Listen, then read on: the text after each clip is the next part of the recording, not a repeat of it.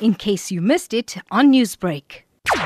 Police officers from the Durban Search and Rescue, together with other role players, were called out to Addington Beach after a body was seen floating near the shark net, and the body of a 19-year-old man was recovered, and an inquest docket was opened for investigation at Point Police Station.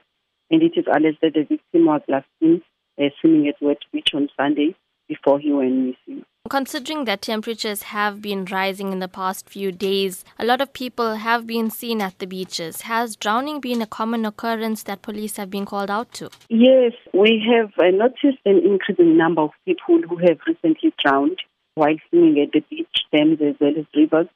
And we are cautioning the members of the public to make sure that they take extra precautions as, the, as a result of these rising temperatures. More people are swimming at the beach dams and rivers, many have lost their lives. So we are appealing to community members to make sure that they take extra precautions and do not swim to the unprotected areas as well as the areas where there are no lifeguards. And just a final question with the holiday season fast approaching, a lot of people will as well be out at the beaches. What is the contingency plan on the side of the police when it comes to safety measures for bathers? Yes, the police officers will be patrolling the water areas to ensure that people who are breaking away for a festive season uh, adhere to the rules and regulations that govern the water activities.